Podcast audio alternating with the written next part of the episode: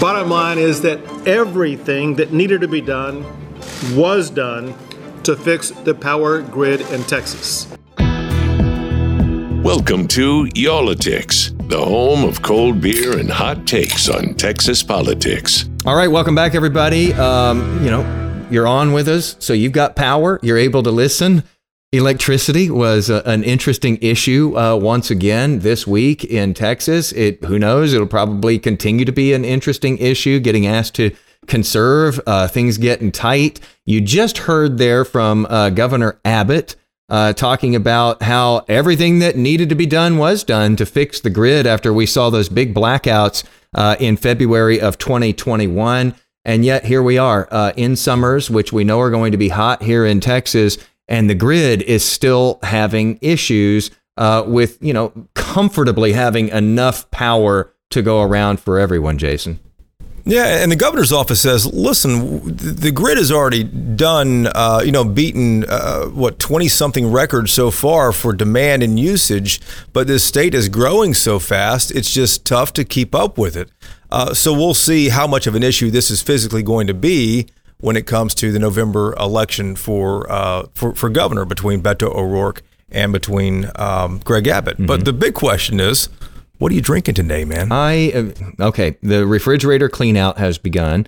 Um, because you know I'm trying to do my part to cut down on energy use, and the more stuff you have in there that needs to be cooled, and this stuff's been sitting at the back of the refrigerator, and I figured out kind of why.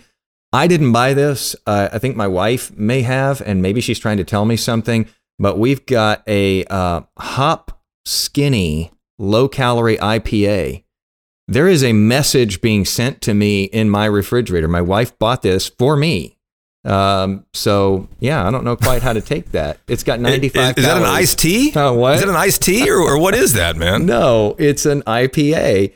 And uh, first of all, I don't usually drink a lot of IPAs either. Uh, this is by the Community Beer Company, um, and I certainly don't usually choose the skinny drinks. So I think I'm going to predict is a uh, an agenda here in the back of my. I'm sure there. I didn't want to say anything. Maybe your wife didn't want to say anything either, but um, she has you know, said it, it here. A, apparently, I thought it was a wide a wide shot on the camera. I, I didn't know. Um, she has said it loud and clear what she thinks here. I think. I, I predict though you're not going to like that beer because there's no fruit in it. Yeah. It does. Um. Wow. Okay. Yeah. It it tastes skinny. Um. Whatever the hell that means. What do you? Ha- what do you mean it tastes skinny? What are you having? I'm having El Grito. Okay. El Grito lager from uh, Four Corners in Dallas, so Four Corners Brewing Company. And you're you're going full calorie on us here. Damn, and I spilled it all over me too. I just thought that. Actually, you're going to have that. as many calories as I am because you just spilled half the can when you opened it there. Did you shake that thing be, before we came on? Uh, I'm going to be wearing these calories uh, here, here, shortly. Uh, uh, El Grito's a good one, though. It's a lager here. But, um, you know, here's the thing about this beer uh, it, it's not refrigerated, not because the power's out, but because I just, this is part of the stash at the desk that I haven't uh, that I haven't put in the fridge yet. I need to have like a little ice box at my desk. No, then you're I, just I adding to, to our problems here by putting extra little refrigerators uh, there in the office. You know, we're we're trying to keep everybody with enough power uh, as we head through uh, this summer, especially. Um, and and you know, a lot gets made of this. It is. I mean, you can call it a Republican issue, you can call it a Democratic issue, depending on what side of the aisle you're on really this is an all of us issue. I mean, you know, right. we got to have enough electricity in this state, and it seems like it keeps getting awkwardly close. And you are paying much more for electricity now if you go on and try to find a rate than you would have been a year ago. And part of that is because we keep coming up so close to the line here. Yeah, and here's a problem too: is that we're we're going into another week here with triple digit temperatures. Yep. I'm looking at the forecast across the state Houston, Dallas, San Antonio, Austin, and it's triple digits everywhere you look. Now, that's the Texas summers. What we haven't had in a while is is this electric grid struggling to keep up with that. Yeah. Because of, you know, so many people moved in, there's so much going on. The economy here is, is really uh, is really popping, but this is creating an economic issue and a political one. Well, it's a good thing then that we have uh, Ed Hirs. He's on the line here with us. He is uh, an economics lecturer at the University of Houston. Uh, he is also the energy fellow at U of H. And so he is way smarter than both of us and many other people combined on all of this stuff. Uh, the first thing, Ed, thank you for being with us here today. The first thing I want to ask you about is the governor's quote that we played there up top, where he said, Everything that needed to be done with the Texas grid to fix it has been done. What do you say to that?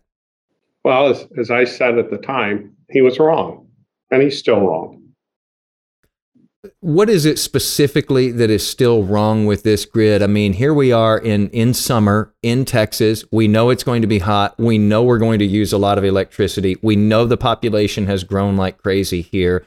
What is still going wrong that we're being asked day after day to conserve electricity because it's getting really tight? Well, uh, you know, first let me qualify this by simply saying, you know, this is not a Republican or a Democratic issue. Right. Know, this sort of incompetence is equal opportunity for both parties. California has been under a Democratic regime uh, for decades, apart from the brief interruption by the gubernator, Governor Schwarzenegger, who, who was elected because Gray Davis presided over the grid failure in 2000, 2001 and was recalled. And we don't have a mechanism like that here. Mm-hmm. But uh, the challenge is for two decades, there's been underinvestment in the Texas grid. ERCOT is not empowered to invest and, and dictate what happens. ERCOT is there to provide some sort of management actions. Uh, the PUC approves who gets onto the grid, uh, as does ERCOT.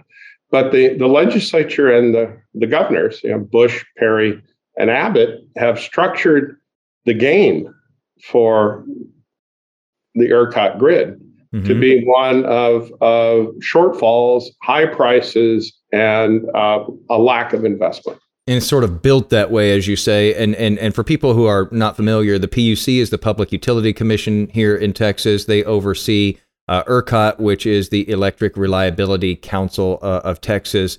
Um, and, and that's essentially the grid operator, the grid manager here. Um, I, I, would say that you know ERCOT has become you know kind of despised by people. If you get on social media, uh, you know they're the, they're the messenger uh, out there. Um, Professor Hirs, who is uh, you know to blame for this though? As you say, this goes back um, you know uh, quite a few elected leaders here in Texas. And it sounds like it's a system um, that, at least in your estimation, is built in a way that is going to produce this result, where there's a lot of people getting rich too, aren't there? Well, yes. I mean, on on Monday, uh, Tuesday, uh, the price is capped out. Actually, went over the cap of five thousand dollars a megawatt hour. Mm-hmm. So, you know, putting yourself in the perspective of a consumer, and you know, I'm one of the consumers here in Texas. Uh, I'm having to pay more, and I'm getting less at a time when I need it most. Mm. My employees, ERCOT, the PUC, the legislators, and the governor are telling me to use less electricity because they won't make a move to change the way the grid is managed, operated, and, and provide an incentive for companies to make an investment. In fact, um, they turned down Starwood Energy's offer to build eight or 9,000 megawatts of capacity at the uh, uh, last March or April. And they also turned down Berkshire Hathaway Energy's offer to build nine, 10,000 watts, megawatts of capacity. And, and the reason they did is it's kind of funny. Well, we don't want to guarantee anybody a rate of return. Well, you know, that's been the case for eight of the 10 years prior to 2021 the generators on this grid did not earn a rate of return. And so naturally, they weren't going to invest in new projects uh, in, in total. Uh, they weren't going to reinvest in their old plants. And now we're sitting here trying to make do with coal plants that are, you know, 15, 20 years old at best. Uh, 30 to 40 years old, you know, those are those are on their last legs. Natural gas fired generation units, not many have been built in the last you know five years most of those are 10 years and older. You know capital equipment wears down and if you're an owner of one of these and you're not able to to make a profit you know why reinvest? Mm-hmm. and now put it put it in the wall street perspective. Um, if we were to go to wall street and say hey i want to build 10000 megawatts of power for the texas grid under the current arrangement that would absolutely guarantee low prices in the wholesale market which would also guarantee that I wouldn't make any money on it. So no one on Wall Street is going to make a loan or or provide the equity. Um, you know, until the legislature and and the governor act in a, in a positive, affirmative way to provide the correct incentives to change this market, we're not going to get to a, a reliable, resilient grid. So they're going to have to do it not for years. So what you're saying here is they're going to have to really change the rules uh, as to how all of this uh, is built. Um, you, you keep mentioning the wholesale price, and, and I think that a lot of people, their eyes glaze over when we start talking about prices per megawatt hour and so forth. But it's really important here. So uh, earlier this week, when the grid conditions got really tight once again, which we've seen so many times, and we're being asked to conserve, we have to understand that you know we pay uh, uh, whatever the rate is that we pay for our electricity uh, from our provider. Okay, we know what that rate is. There's a whole shadow market though behind that, and that is the wholesale market, and that is where power companies are going, you know, back and forth with each other like, okay, well, how much, you know, how much do I need to pay to get more power to give to my customers? And as you mentioned that that market it has a cap of $5,000 per megawatt hour. It's really not supposed to get all the way up to $5,000 per megawatt hour. It's supposed to be far lower than that. And they can't count on it anymore being far lower than that because we keep see seeing it spike because the, the everything is so tight. The, the conditions are so tight. How much does that trickle down to the rest of us? If if my power company is having to go on this market and pay exorbitant amounts of money to get enough power to deliver to me, what do I expect in the future as far as rates go, and how far how fast does that trickle down? Depends on the, the type of contract one has. Uh, most of us have fixed rate contracts, but I've, I've noticed my, my provider has kind of turned it over to a variable rate. I was just hmm. reviewing the bill. Hmm. Um, you know, in, in Australia, which as a nation led the way in deregulating power, their price cap is $300 per megawatt hour, you know, Australian dollars. Wow. Um, you know, here in, in Texas, there is not one generator that doesn't make money at $100 per megawatt hour. So mm-hmm. seeing a price, you know, jump up to 5,000 gives absolutely the wrong incentive. You know, the, the, the, the ideological uh, underpinnings of this grid that the, the true believers in Austin would like to point out well that $5000 is supposed to offer an opportunity for somebody to come in and make money but that's that's not true uh, mm-hmm. what it does do is it provides the commodities traders a great way to cream money off the top of the market the generators are you know those that are in there at the cap are, are thrilled to be there uh, they can make a year's worth of, of profits in the space of a day or two. Mm. You know, that's what we saw in 2021 when the ERCOT and the Public Utility Commission, apparently at the direction of the governor, set the price cap at $9,000 a megawatt for several days longer than the, the actual market required. Um, you know, keep in mind that CEO Magness testified to that in the federal bankruptcy trial for Brazos Electric.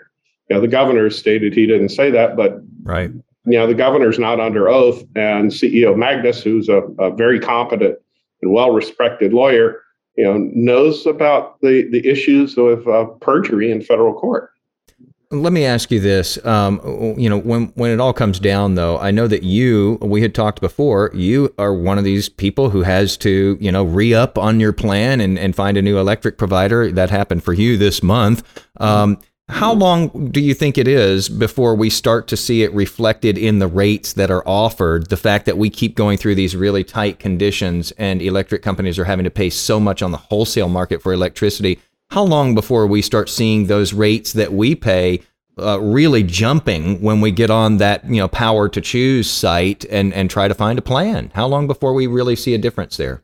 We're seeing it now. Um, yeah. You know, there are a couple of components to the higher electricity rates for for next year, if you will. Uh, one is the higher price of natural gas, but the other is the increased volatility in the market.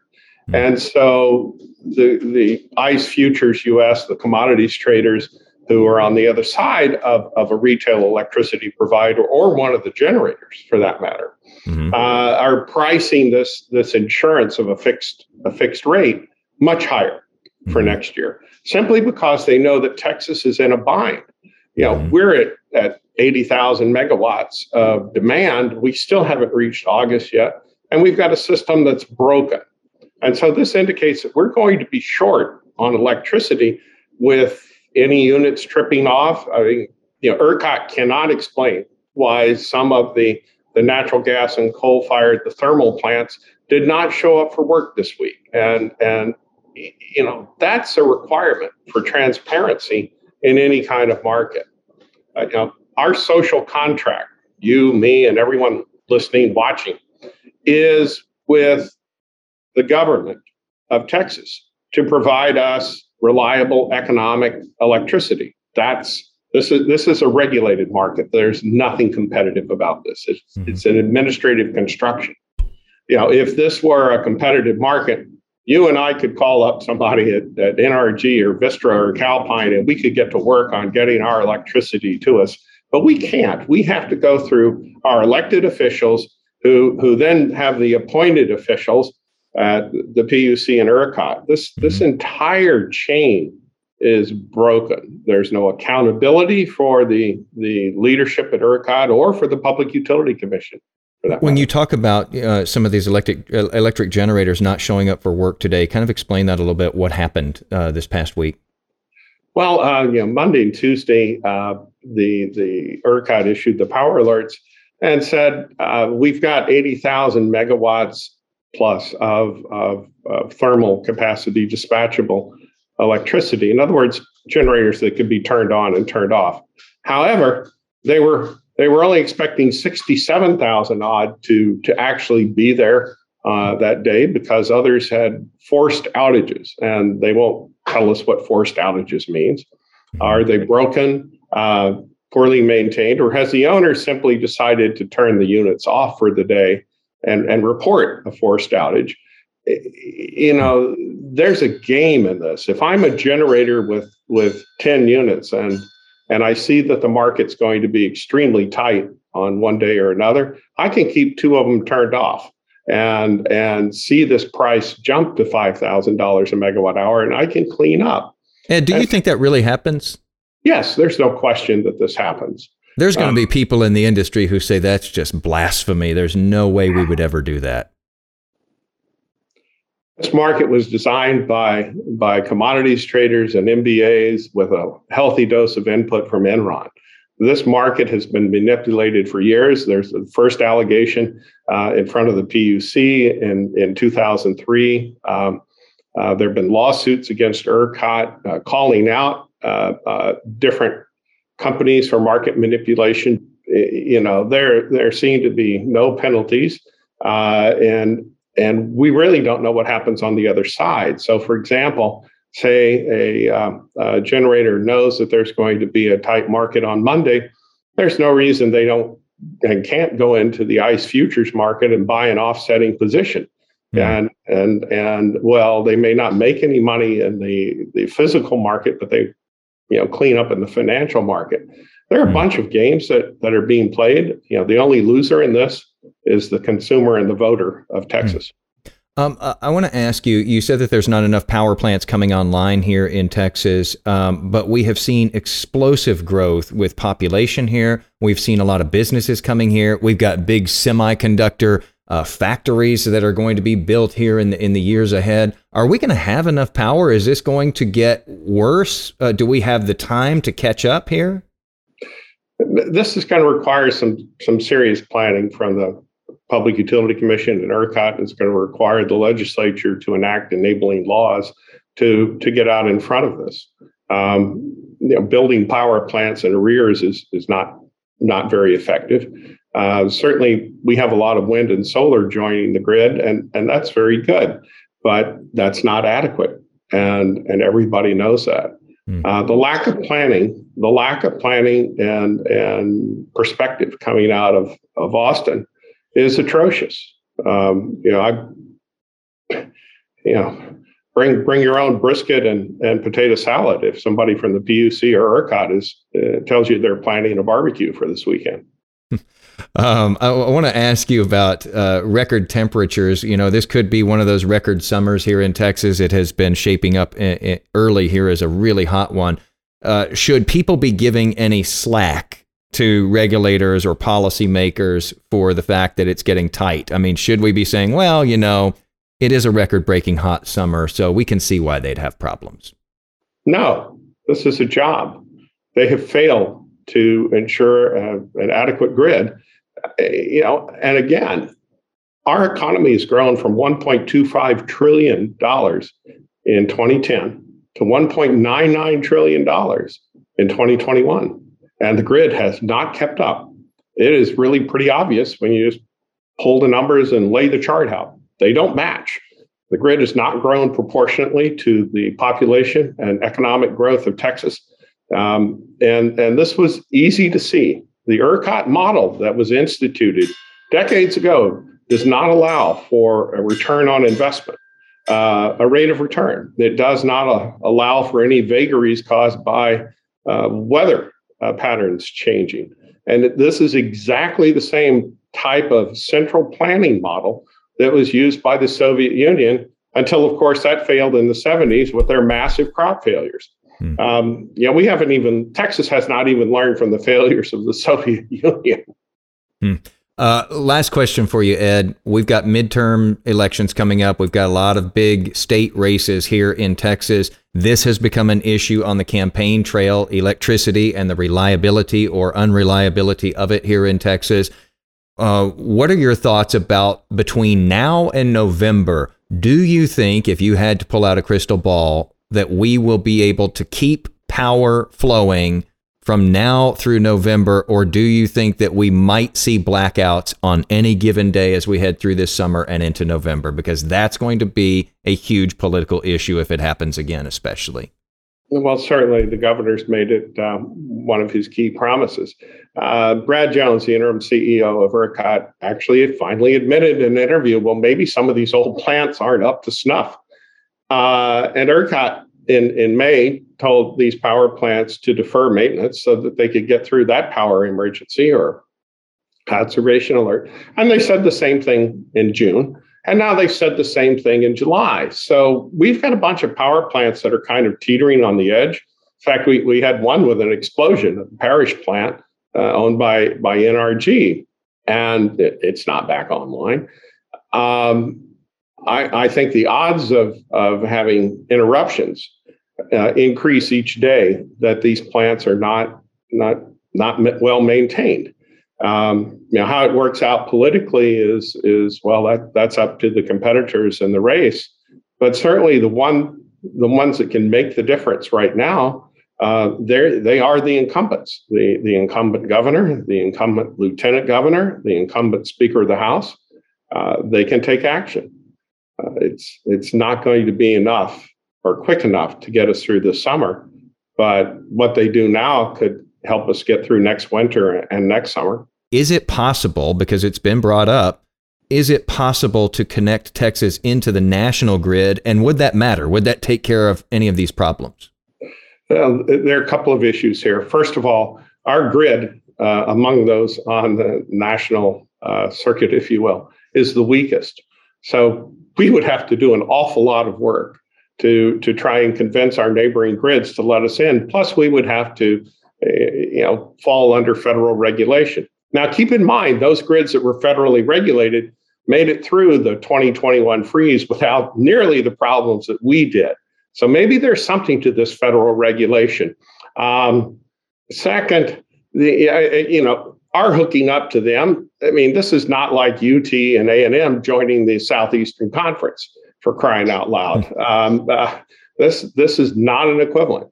And it would take about five years to begin to, you know, first, if we started today, to think about engineering the connections and building the interconnections around the state so that we could actually uh, accommodate two-way flow back and forth out of out of the state to MISO, uh, the Mid-Continent Independent System Operator, and uh, which is connected to PJM, Pennsylvania, Jersey, Maryland, uh, the Southwest Power Pool, which is uh, other states, and then the Western Interconnect, where El Paso Electric is is plugged in. Mm-hmm. Um, you know, this this takes a lot of work. And and now keep in mind the other grids are not really in robust, resilient shape either. Uh, the North American Electric Reliability Corporation said that MISO was going to be 5,000 megawatts short of necessary capacity if it gets really hot just to our east and north.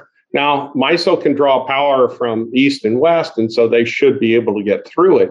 Mm-hmm. But uh, you know, one of the the fallacies of the big transmission grid is that it's only as useful as the fleet of generators underlying it. Mm-hmm. And and it's not just Texas and California that have have damaged the economics for their generation plants. Mm-hmm. Other states have. We've just hit the wall a lot faster simply because our economy has been growing a lot faster than than other states. Mm-hmm. You know, this this sort of market in the Northeast where there's eroding uh, economic activity and eroding population, you know, they can get by with old equipment and and probably not have many issues. But in Texas, we can't. Mm, so it's not a cure-all just to connect into the uh, national grid. No, and it, and it's it's certainly not as simple as as hooking an extension cord into hmm. Louisiana for crying out loud. Ed Hirs, uh, lecturer uh, in economics at the University of Houston, my alma mater. I always fit that in uh, and the Energy Fellow at the University of Houston. I know that you are a busy, very in demand guy these days, Ed. Uh, so thanks for taking the time with us. Really appreciate it. And uh, here's to hoping that the lights do stay on. You know, Jason, hope and prayer is, is not an effective strategy for something that, that's dependent upon sound engineering and, and decent economics. Professor Hirs, uh, sounding very professorial there as he signed off uh, with us before he hung up on the, this call with us, saying, "Nope, uh, hopes and prayers are not going to make this thing work, uh, Jason. This is going to take some real uh, political guts. It's going to take a lot of money. It's going to take a lot of good, sharp minds to figure out." How to make things right here in Texas right now and for the future as we just continue to grow. And it's going to be an issue come November in the gubernatorial race. Beto O'Rourke has been talking about this ever since the February 2021 freeze that had the uh, power outages across the state. He's talking about it a lot more right now. You know, on Tuesday, he starts a 49 day tour all across the state, traveling 5,600 miles. And this is one of the main things he's talking about. One of his campaign tenants is specifically about uh, the electric grid. And one of the things he says, Jason, is that uh, Texas needs to join the national grid. It needs to break this thing up, and we need to have more uh, reliability. ERCOT, the R in ERCOT stands for reliability, but Beto says we simply don't have it right now. And one of the things he's talking about, he really wants this state, if he is elected, to join the national grid. You said you wanted to connect the uh, Texas electric grid to the national power grid. I'm curious how much you think that might cost and how long it would take we already have interconnections in a limited fashion in different parts of the state of Texas. For example, in my hometown of El Paso, our power did not go out last February. We didn't have a conservation notice um, last week uh, because we're connected to the western grid of the United States. We see some of that in East Texas as well. So I know that we can build on those connections for the rest of the state, including those who live in Dallas Fort Worth and North Texas as well. Not only does that allow us to draw down power when we need it, but we can sell it back onto the national grid when we are creating a surplus. This is the energy capital of the world right here in the state of Texas. We need to start acting like that. And no longer should families or businesses fear that we won't be able to keep the lights on or the heat running or the water flowing in the state of Texas. We should at least be able to do that. And when I'm governor and we connect with the national grid, we will. You know, t- twice last week, the state got really tight on electric supplies. Doesn't Texas need to incentivize more natural gas powered electric plants in the state that can turn on immediately when the sun isn't shining in West Texas or the wind isn't blowing? Absolutely. I think it needs to be all of the above. And I'm so grateful for and proud of the fact that we're an energy leader in oil and gas. And as you said, gas is an important fuel source for the generation capacity that we need here in the state of Texas. When you supplement that with solar and wind and increasingly geothermal and in the future hydrogen, you have a mix in our portfolio that ensures sustainability, allows us to confront climate change, and guarantees that we can be the leader in the world on energy, not just today, but for the next century. That's what we have to be focused on now in Texas.